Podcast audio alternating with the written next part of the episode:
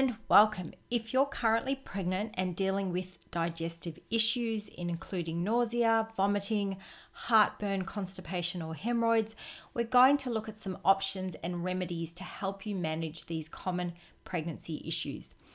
My name is Melanie from Your Baby Bump. I'm a nutritionist specializing in fertility and pregnancy nutrition, breastfeeding, and weaning. Now, digestive issues are common during pregnancy, so let's look at nausea and vomiting first. Nausea and vomiting are common during the first 20 weeks of pregnancy. Sometimes it lasts for longer or the entire pregnancy. To find relief, there are various strategies that you can try to see which one works best for you. The first one is eating smaller meals more frequently. So, eating small, frequent meals helps prevent over distending your stomach while providing you and your baby with much needed nutrients. Sometimes nausea and vomiting occur more frequently in the morning. If this is the case for you, keep some dry crackers by your bed and take a few bites before you get out of bed. You could also start your day with a ginger tea.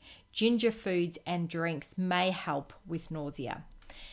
The next one is to take your prenatal vitamins in the evening. So, prenatal vitamins can also upset the stomach, so take them when you eat your evening meal. Then, if the vitamins do upset your stomach, it will be while you're asleep cold drinks and electrolytes. So, sucking on ice cubes or icy poles or popsicles, they may help numb and settle the stomach. The same is true with cold drinks or sports electrolyte drinks, which help to replenish glucose and electrolytes if you also have a tendency to vomit frequently. Lemons, so sniffing or sucking on lemons may also help calm the stomach for some women. Sea-Bands. Now, wearing Sea-Bands, which you can purchase in pharmacies or drugstores, may also provide relief. Sea-Bands are a type of bracelet. They work by pressing on acupressure points on your wrist, helping relieve nausea and motion sickness. Instead of wearing Sea-Bands, you could also press the area with a finger on that pressure point on your wrist to help alleviate nausea. To find the pressure point that may help decrease nausea, you place the first three fingers of your right hand on the inner aspect of your left wrist, with the ring finger of the right hand directly over the wrist. And under the index finger, that will be the acupressure point. And you massage that for about three minutes, and you can do it on either wrist. The next thing is looking at calcium rich foods in your diet. Some researchers believe that eating calcium rich foods may also alleviate the nausea commonly felt during pregnancy.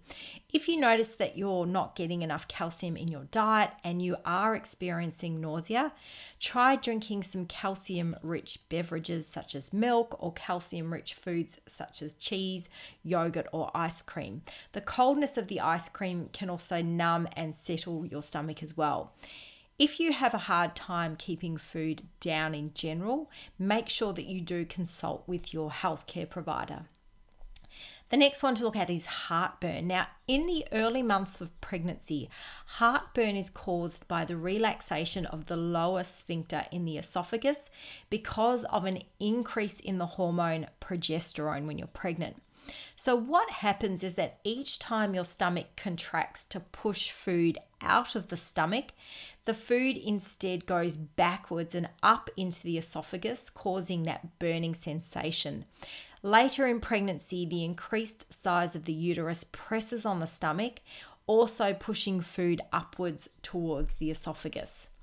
So, what you can do is look at eating small, frequent meals. This can help prevent heartburn. After you eat, you could take a short walk and try to stay upright after each meal for an hour or two afterwards. And you can also look at trying to sleep with the head of your bed elevated to allow gravity to help the food move down in the right direction.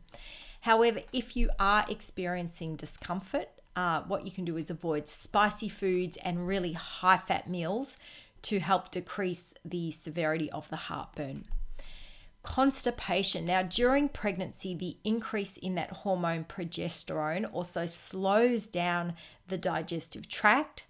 And this may result in constipation and that could eventually lead to hemorrhoids. So, to keep your stools soft, ensure you are drinking 8 to 10 or more glasses of water a day and that you're eating some high fiber foods to help move food through that digestive tract more efficiently. So, fruits, vegetables, and whole grain foods provide an important source of fiber that's going to bulk your stools out and keep them soft. Regular exercise also stimulates the bowel, so try to walk after each meal to encourage your digestive system to literally get things moving. Avoid harsh laxatives and enemas and make sure you do seek medical advice if you experience severe pain.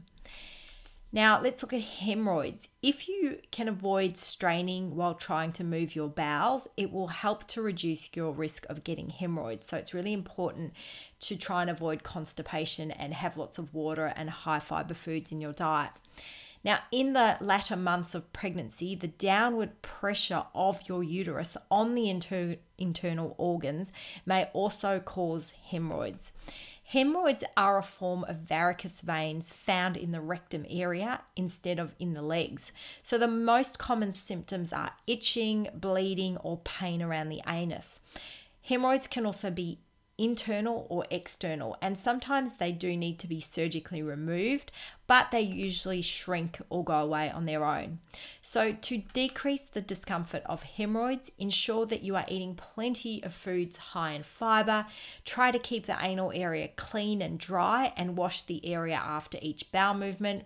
And you could also try warm soaks in the bathtub that can help with soothing the area, or you could use some ice packs. And avoid sitting for long periods on really hard surfaces, and make sure you do seek medical advice before using any over the counter remedies when you're pregnant. Thank you so much for listening, and bye for now.